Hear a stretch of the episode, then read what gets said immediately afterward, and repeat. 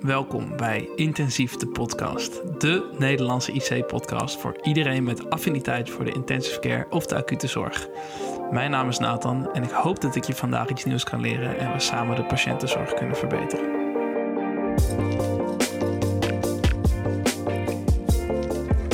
Leuk dat jullie weer uh, luisteren naar een uh, nieuwe aflevering van Intensief de Podcast. Vandaag uh, een aflevering eigenlijk op verzoek van uh, meerdere luisteraars. Um, er was behoefte om iets meer te weten te komen over de Swangans en de Pico en de nou ja, geavanceerde vormen van hemodynamische monitoring. Dus daar gaan we het vandaag uitgebreid over hebben. Um, nou, om maar te beginnen, waarom gebruiken we eigenlijk hemodynamische monitoring? Nou, als een, als een patiënt instabiel is of in shock, dan willen we vaak meer informatie verkrijgen om te weten eh, nou, hoe we dit probleem eh, kunnen oplossen. Dus hierbij gebruiken we natuurlijk onze standaardparameters zoals bloeddruk, hartslag, saturatie en onze bloedwaarde. Maar om echt te weten te komen waar de kern van het probleem ligt, hebben we gewoon geavanceerde hemodynamische monitoring nodig. En afhankelijk van de gekozen modaliteit kunnen we extra informatie over onze patiënt te weten komen. De meest bekende en gebruikte vormen van geavanceerde hemodynamische monitoring zijn de Swangans, ofwel de pulmonalis katheter, de Pico, de FlowTrack of Vigileo en uh, cardiale echografie. In deze aflevering over uh, hemodynamische monitoring gaan we de echografie heel even aan de kant laten liggen. Die hebben we namelijk al uitgebreid uh, besproken in een aparte aflevering over ergografie en ook in de aflevering over fluid responsiveness. Dus als je daar erg geïnteresseerd in bent, raad ik je aan om die afleveringen terug te luisteren. Ik denk sowieso dat het goed is om de aflevering over fluid responsiveness te hebben geluisterd voor wat achtergrondinformatie, want daar gaan we het ook veel over hebben vandaag. Ik ga me in deze aflevering dus focussen op de Svangans, de Pico en de Vigileo, die ik vanaf nu niet de Vigileo en Floatwerk gaan noemen, maar gewoon alleen de Vigileo. Wat al deze methoden gemeen hebben, is dat ze eigenlijk allemaal de cardiac output meten. Nou, dat is even terug naar de basis. Dat is eigenlijk het volume aan bloed wat het hart per minuut uitpompt. Het is een combinatie van het slagvolume, wat ongeveer 60 tot 100 milliliter per slag is, en de hartslag. De cardiac output ligt tussen de 4 en 8 liter per minuut maar die houdt helemaal geen rekening met de lengte en de gewicht van de patiënt. Want een cardiac output van 4 liter kan misschien genoeg zijn voor een kleine patiënt van 1,50 meter die 50 kilo weegt, maar lang niet genoeg voor een, nou, voor een patiënt van 2 meter die 100 kilo weegt. En om dit probleem te ondervangen gebruiken we de cardiac index, wat eigenlijk de cardiac output is in relatie tot het lichaamsoppervlakte. Dat heet ook wel de BSA, de Body Surface Area. En deze normaalwaarden zijn 3 tot 5 liter per minuut. Is de cardiac index te laag, dan spreken we over een hypodynamische circulatie. Nou, dit kunnen we zien bij een hele diepe hypovolemische shock bijvoorbeeld. En is deze te hoog, dan spreken we over een hyperdynamische circulatie, zoals bij een distributieve shock. Om dus te kijken wat de cardiac output is, hebben we dus een bepaalde vorm van hemodynamische monitoring nodig. En dan gaan we voor nu beginnen met de, uh, ik denk de oudste vorm, dat is de Swangans.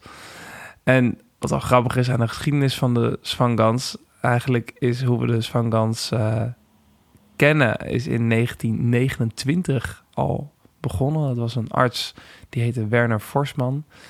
En uh, dat was een vrij experimentele arts. En die wilde graag zijn eigen rechter atrium gaan katheteriseren. Maar dat uh, mocht niet van zijn baas. Dat had hij hem verboden. Nou, dat heeft Werner toch gedaan. en um, daar is eigenlijk dus begonnen de hele, de hele uh. Nou, dat is in de jaren, in de decennia daarna is dat uh, uitgegroeid tot uh, in 1970 Jeremy Swan en William Gans de eerste ballonkatheter helemaal tot in de arteria pulmonalis hebben ingebracht. En nog een aantal jaar daarna is er ook een uh, temperatuursensor aan verbonden, waardoor de cardiac output kan worden gemeten. Maar daar komen we zo allemaal wel op. Nou, wat is die Swan Gans nou eigenlijk? Dat is een hele lange centrale lijn. die vaak wordt ingebracht in de rechter vena jugularis interna. En de route is dat hij eerst via de vena cava superior in het rechter atrium terechtkomt, dan doorgaat naar het rechter ventrikel en uiteindelijk uh, ligt de tip van de katheter in de arterie pulmonalis. De Svangans ligt nooit in de rechter ventrikel. Daar gaat hij wel doorheen. Maar als de tip in de rechterventrikel zou liggen, zou er veel te veel ectopie zijn. Omdat de tip dan de wand van de rechterventrikel zou uh, aanraken. En de route die de Svangans afleed gaat gepaard met een aantal curves. Nou, misschien kennen jullie wel de, de CVD-curve. Um, daarna volgt een hele typische curve van de rechterventrikel. En daarna is er een curve van de arterie pulmonalis. Um, nou, het is goed om deze curves te herkennen, zodat je direct als je naar de monitor kijkt, weet of de Svangans in de juiste positie ligt. En ik zal de afbeelding hiervan op Instagram plaatsen, want dat gaat via de podcast een beetje lastig om die uit te leggen. Om te beginnen met de CVD. Nou, die wordt gemeten eigenlijk in de vena cava superior. En normaalwaarden liggen ongeveer tussen de 2 en de 6 mm uh, kwik. Um, en de CVD is eigenlijk een soort constante flow. Dus er is geen hele duidelijke diastole of systole. Het nut van de CVD, daar wordt eigenlijk de afgelopen decennia en zeker de afgelopen jaren heel veel over gediscussieerd. Er zijn nog steeds mensen die geloven dat de CVD een soort maat is voor fluid responsiveness. En dat een lage CVD betekent dat er vocht moet worden toegediend. En dan is de redenatie vaak als volgt: dat de CVD die is gelijk aan de druk in het rechter atrium. En als de tricuspidalisklep klep goed werkt, dan is de druk in het rechter atrium gelijk aan de vullingsdruk van het rechter ventrikel. Dus dan is dat gelijk aan het einddiastolisch volume. En als we de definitie van preload nog kunnen herinneren uit vorige afleveringen, dan is de preload de rek die het einddiastolisch volume uitoefent op de spiervezels van het ventrikel. Um, maar helaas is er een hele slechte correlatie tussen de einddiastolische druk en het einddiastolisch volume.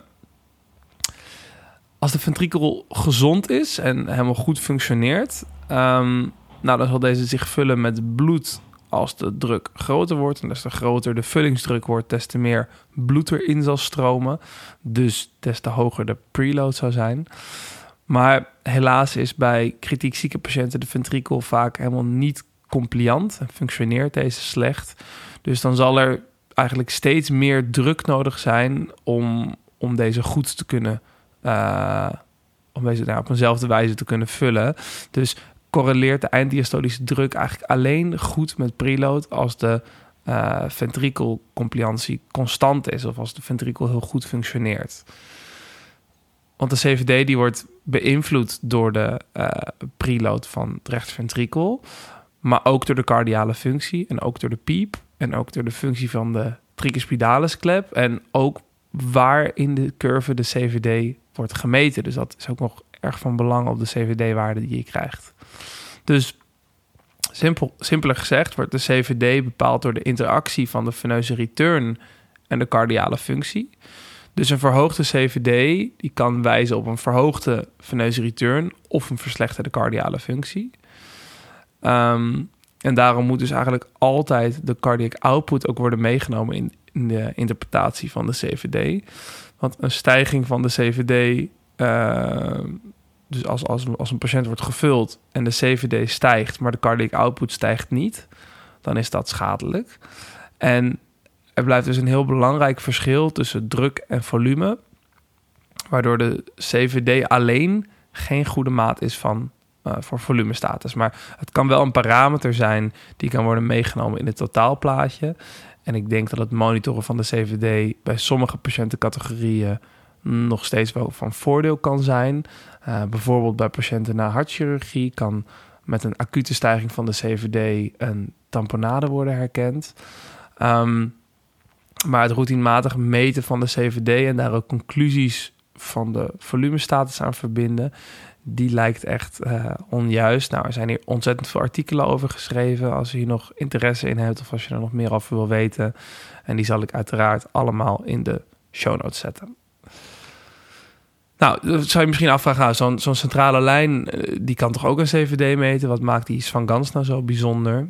Ehm, behalve dat de Van Gans dus waarden kan meten, zoals de cardiac output, een slagvolume en de systemische vaatweerstand, kan dus Van Gans ook een aantal speciale waarden meten door zijn ligging in de arteria pulmonalis. Dus door deze ligging kunnen de drukken in de arteria pulmonalis worden gemeten. Die worden ook wel de papdrukken genoemd. Waarbij de systolische papdruk met name iets zegt over de functie van, het van, de, recht, uh, van de rechterkant van het hart. En de diastolische papdruk met name iets zegt over de linkerkant van het hart. Het is een soort vullingsdruk voor de linkerkant van het hart. Nou, de normaalwaarden die zijn ongeveer uh, eh, 15 tot 20 systolisch en 8 tot 15 diastolisch. Er zit aan het uiteinde van de Svangans zit een klein uh, ballonnetje, welke opgeblazen kan worden. En daarmee wordt eigenlijk de hele arterie pulmonalis uh, geoccludeerd en staat het bloed tussen de ballon en het linker atrium staat eigenlijk stil. Of de bloedkolom daartussen uh, staat stil. Waardoor de druk uh, in de vena pulmonalis, ofwel eigenlijk het linker atrium, uh, gemeten kan worden. Nou, dit is ook wel, wordt ook wel de wiggedruk genoemd, ofwel de wedge pressure. Um, ofwel de arteria pulmonalis occlusiedruk. Um, dus dit is een, ja, een maat voor de preload van links. En zal ongeveer vaak gelijk zijn aan de diastolische papdruk. Maar net als de CVD is de wiggedruk niet een hele goede maat voor fluid responsiveness. Eigenlijk om exact dezelfde reden dat er heel veel componenten zijn die een rol spelen.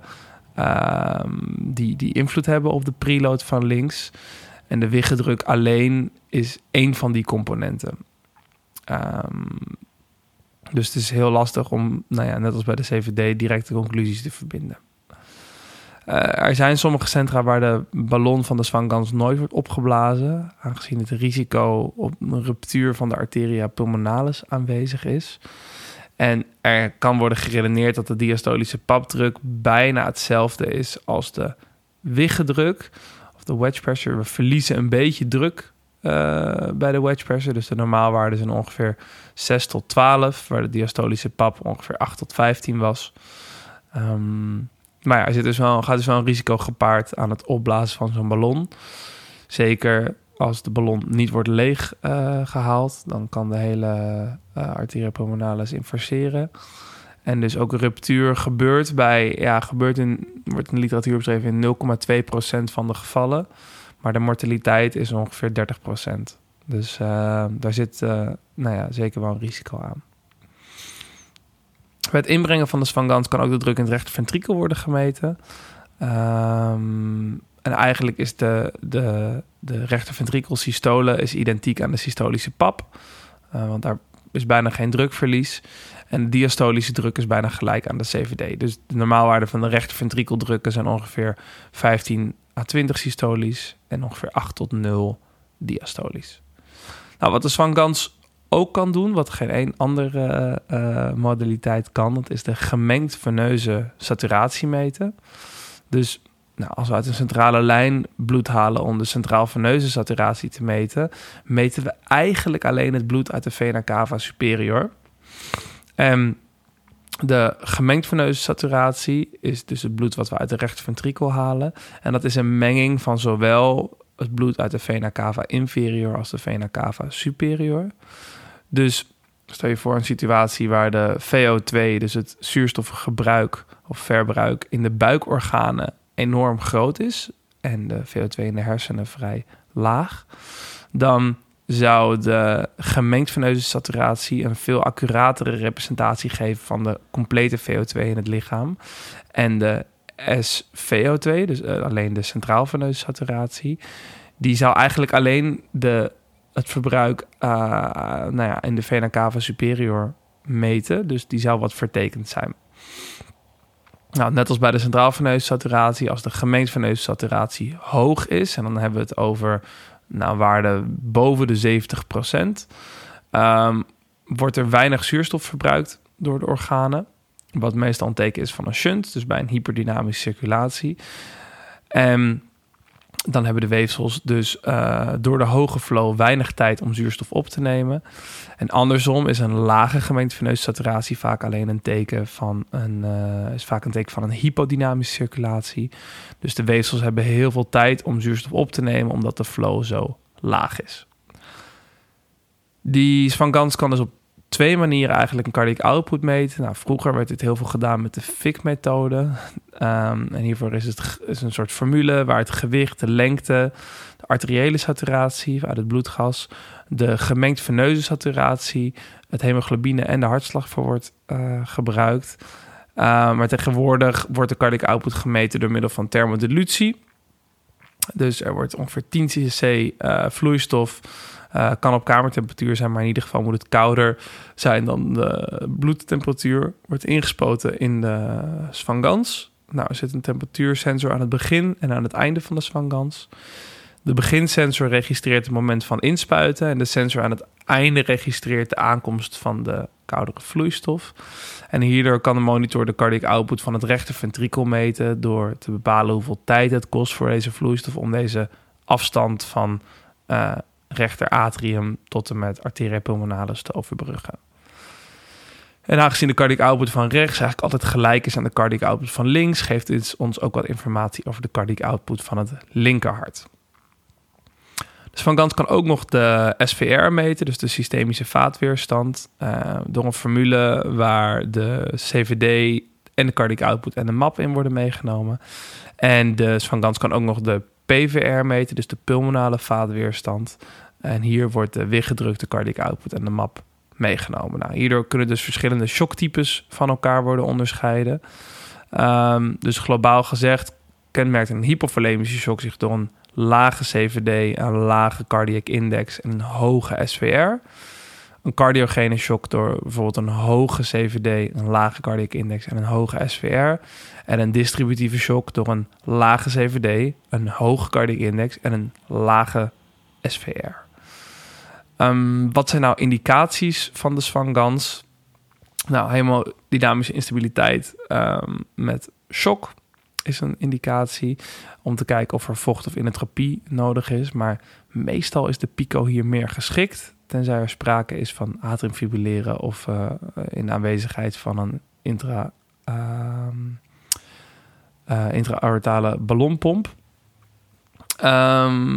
Maar daar komen we zo op. Uh, het bepalen van functie van het rechterhart, bijvoorbeeld bij rechterhartfalen, of de diagnose van pulmonale hypertensie en bij gebruik van pulmonale vasodilatoren. Um, nou, is er dan evidence echt voor de Svangans dat het echt beter is voor de patiënt?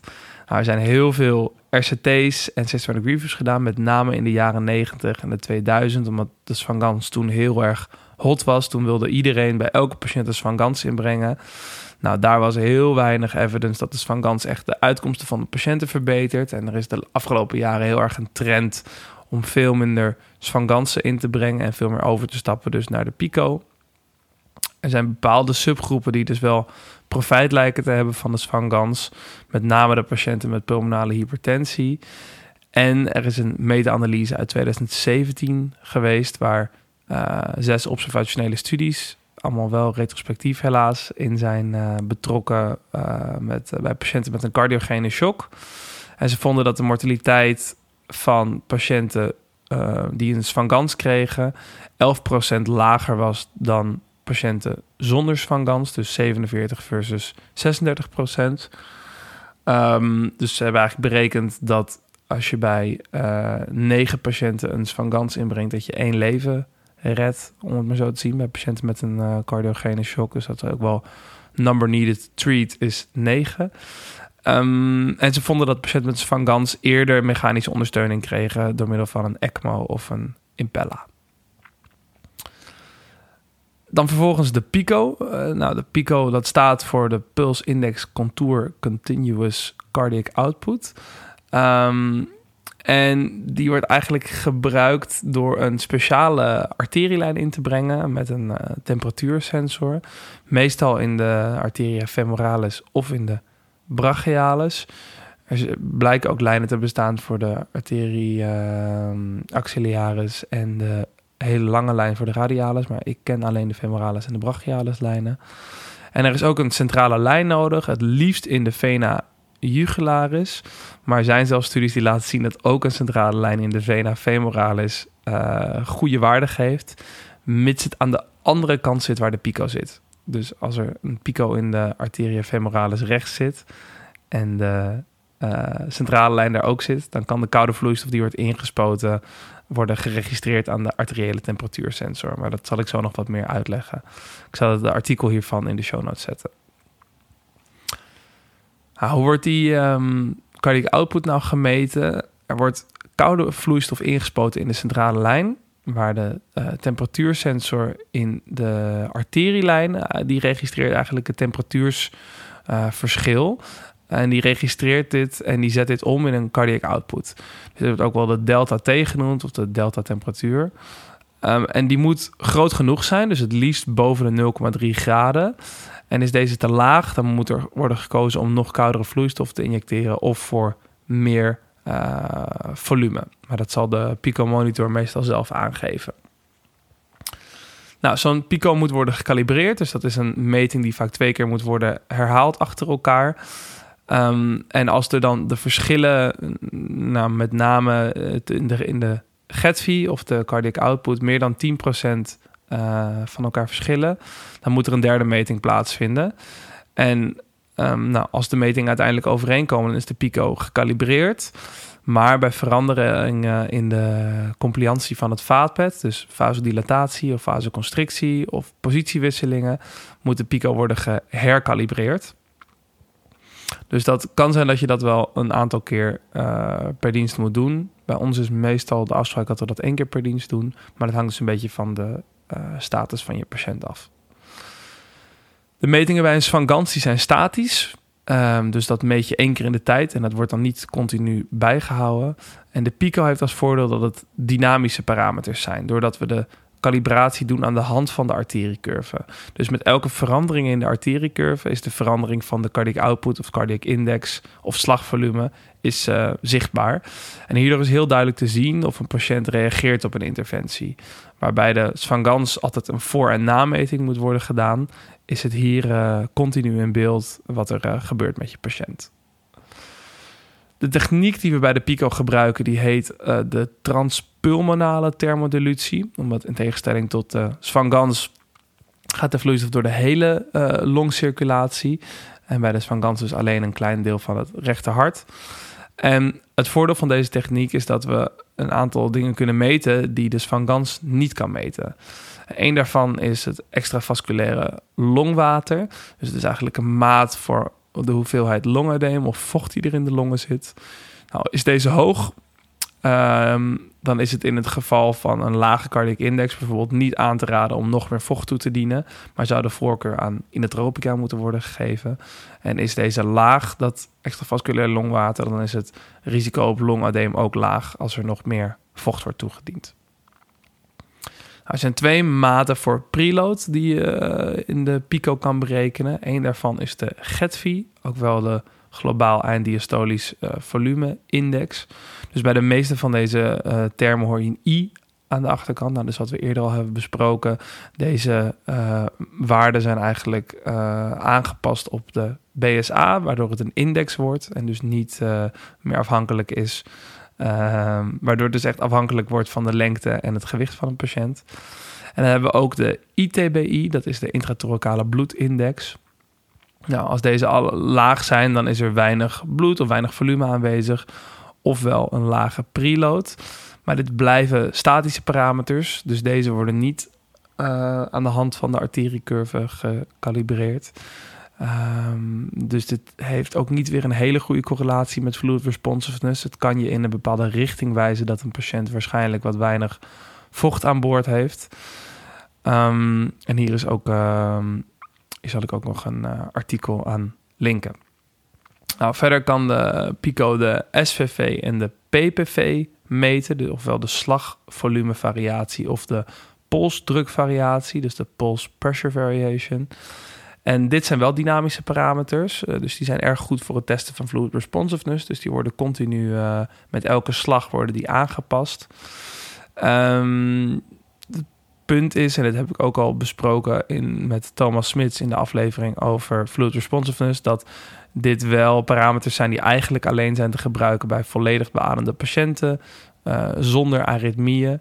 En nou, hier is zo'n ezelsbruggetje voor limits. Dat kan je ook op uh, de Instagram-pagina terugvinden. Het is wel te gebruiken als patiënten niet aan deze criteria voldoen, maar dan neemt de sensitiviteit gewoon enorm af. Uh, alle normaalwaarden voor de BPV, GETV, intrathoricaal bloedvolume, etc. staat allemaal op de Instagram-pagina. Dus die zal ik nu, uh, om jullie niet uh, helemaal in de war te brengen, niet allemaal gaan opnoemen in de, in de aflevering. Nou, dan hebben we ook nog een maat voor contractiliteit die de Pico kan berekenen. Dat is de GEF, ook wel de globale ejectiefractie. En de CFI, de Cardiac Function Index, wat eigenlijk een soort ratio is tussen de cardiac index en de preload. En nou, aan de hand van al deze gegevens kan worden bepaald of een patiënt uh, in shock profijt zal hebben van vulling, diuretica of inotropie. En daar kom ik later nog een beetje meer op terug. De Pico heeft wel een aantal limitaties. Dus als er sprake is van intracardiale shunts of een aorta-aneurysma of aortaclepstenosis of een pneumectomie of aritmieën of grote longembolieën of intra-aortale ballonpompen, dan is de betrouwbaarheid van de pico neemt dan heel erg sterk af. En dan kan je afvragen of het nog uh, zin heeft om een pico in te brengen. Um, maar er zijn wel een aantal voordelen ten opzichte van de Swangans. Dus dat is ten eerste dat het dus die transpulmonale thermodilutie is in plaats van alleen de rechterkant. Het is minder invasief dan een Swangans, dus we hoeven niet een ballon helemaal in te brengen in de arteria pulmonalis. Nou, zoals net al gezegd, we kunnen dus dynamisch dingen meten, waar dat bij de Swangans alleen maar statisch kan. Um, een pico mag 10 dagen um, inblijven bij een patiënt. Um, en een, een Van Gans maar 72 uur. Nou, we hebben geen X-thorax meer nodig om een pico te checken, waar dat bij een Van Gans wel moet. Het is wat goedkoper dan een Van Gans. Uh, patiënten hebben toch vaak al een CVL, dus nou, dan hoeven we alleen nog maar een nieuwe arterielijn te plaatsen. Um, de GETVI en de ITVBI uh, zijn nou, geen fantastische indicatoren van preload, maar ze zijn wel echt beter dan de CVD of de wiggedruk. Um, nou, er zijn ook wat nadelen aan de Pico. Dat is zoals ik net al zei, dat er een paar limitaties uh, op zijn wanneer ze niet echt betrouwbaar zijn. Ze moeten telkens worden gerecalibreerd als de positie wordt veranderd of dus de conditie van de patiënt uh, verandert. Um, nou, dat extravasculaire longwater wordt dus alleen gemeten in delen van de long die geperfundeerd zijn. Dus als patiënten uh, een lobectomie of pneumectomie hebben gehad, dan wordt die erg geonder, onderschat. Um, nou, en hartaklep-dysfuncties uh, zorgen dus in hele inaccurate thermodilutie-curves. Nou, als laatste ehm, de Vigileo, of dus de Flow Track. En nu moet ik meteen als disclaimer zeggen dat ik zelf nooit heb gewerkt met de Vigileo het voordeel is heel erg dat je het kan aansluiten op een al aanwezige arterielijn. Dus waar je bij de Pico echt een speciale arterielijn moet inbrengen, uh, is de Vigileo in dat opzicht heel laagdrempelig. Um, het schijnt dat als je hem hebt aangesloten, dat je binnen 40 seconden een cardiac output uh, kan zien. Omdat uh, Vigileo de, de arteriecurve analyseert door middel van een algoritme. Wat rekening houdt met de leeftijd, het geslacht, het gender, de lengte, het gewicht en de polsdruk. En nou ja, op basis van al die gegevens de, en uiteraard de bloeddruk de cardiac output berekent. Er is helemaal geen calibratie nodig, zoals dat wel bij de Pico of de Svangans nodig is. En ja, de Vigileo is eigenlijk met name gevalideerd voor intraoperatieve patiënten of patiënten die hemodynamisch uh, vrij stabiel zijn. En de Vigileo is wat minder betrouwbaar, omdat er dus geen calibratieproces bij gepaard gaat. Dus dat algoritme, ja, is een algoritme wat eigenlijk voor alle patiënten hetzelfde is. Dus die zijn niet heel patiëntspecifiek. Dus uh, wat we weten is dat zodra de patiënt een hele afwijkende hemodynamisch uh, profiel heeft, dus extreme vasodilatatie of een hele hyperdynamische circulatie of problematiek, dan neemt de betrouwbaarheid van de flowtrack of Vigileo heel erg af. En het bestaat al sinds 2005 en het algoritme wordt telkens geüpdate. En nou, hierin worden ook de gegevens van andere patiënten in de wereld verwerkt. Dus het is eigenlijk een algoritme wat, wat leert van alle ervaringen in, van andere patiënten. En daarom zijn de studies die kijken naar het effect van de Vigileo uit de vroege jaren ja, mogelijk niet meer relevant, omdat het algoritme dermate is veranderd. Maar toch wil ik een aantal artikelen bespreken. Er is één artikel uit 2016, best recent, waar de Vigileo is vergeleken met cardiale echografie. En daar lijkt met name bij patiënten met een lage cardiac index de Vigileo niet betrouwbaar in vergelijking met echografie. Ehm, de Vigileo is in 2011 ehm, vergeleken met de uh, Svangans. En er is met name bij kritiekzieke patiënten correleert de flowtrack slecht met de Svangans. Nou, een meta-analyse uit 2009 die laat zien dat de flowtrack niet betrouwbaar is bij hele snelle wisselingen in de hemodynamiek of bij extreme instabiliteit of uh, pathologie. Um, nou, monitoring en trendbewaking lijken nog steeds behulpzaam als andere vormen van hemodynamische monitoring niet uh, beschikbaar zijn.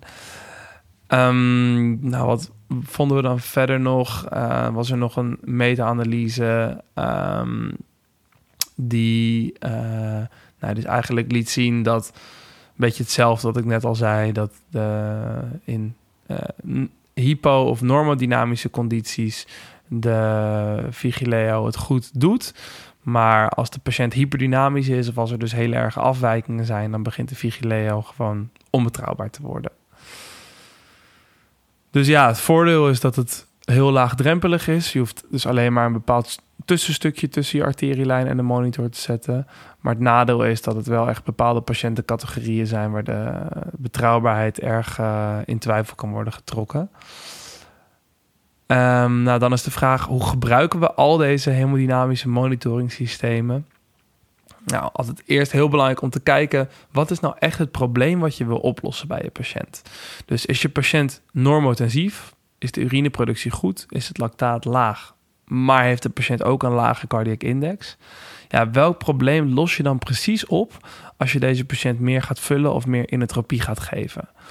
We moeten dus niet altijd per se streven naar een hoge cardiac index, maar naar een cardiac index die hoog genoeg is voor de patiënt. Dus is er wel echt een probleem? Um, nou, bijvoorbeeld een patiënt met een lage tensie en een lage urineproductie. Nou, dan zou je kunnen zeggen, het heeft misschien wel voordeel om die cardiac index te laten stijgen. Dus begin altijd bij het kijken naar de cardiac index. Is deze laag, probeer er dan de oorzaak van te vinden. Dus kijk eerst naar mate van preload. Dus het liefst naar de GETV of de ITBVI. Ehm, nou, is deze ook laag? Uh, kijk dan naar het extravasculair longwater. Kijk ook altijd naar de systemische vaatweerstand. Als die ontzettend laag is, dan is uh, het is altijd heel goed om deze te verhogen door middel van uh, vasopressoren met name die op de alfa-receptoren werken. Als, de, als het longwater dus ook laag is en de cardiac index ook laag, nou, dan zou je een patiënt kunnen vullen bijvoorbeeld. Maar is de preload hoog, um, dan is meer volume waarschijnlijk niet de oplossing voor de patiënt. Maar dan zijn bijvoorbeeld uh, catecholamine of inotropie, uh, nou, waar ook een hele aparte aflevering over is gemaakt, weer meer geschikt. Is de cardiac index hoog en de preload goed en het extravasculaire longwater ook hoog, dan is ontwateren bijvoorbeeld mogelijk een optie.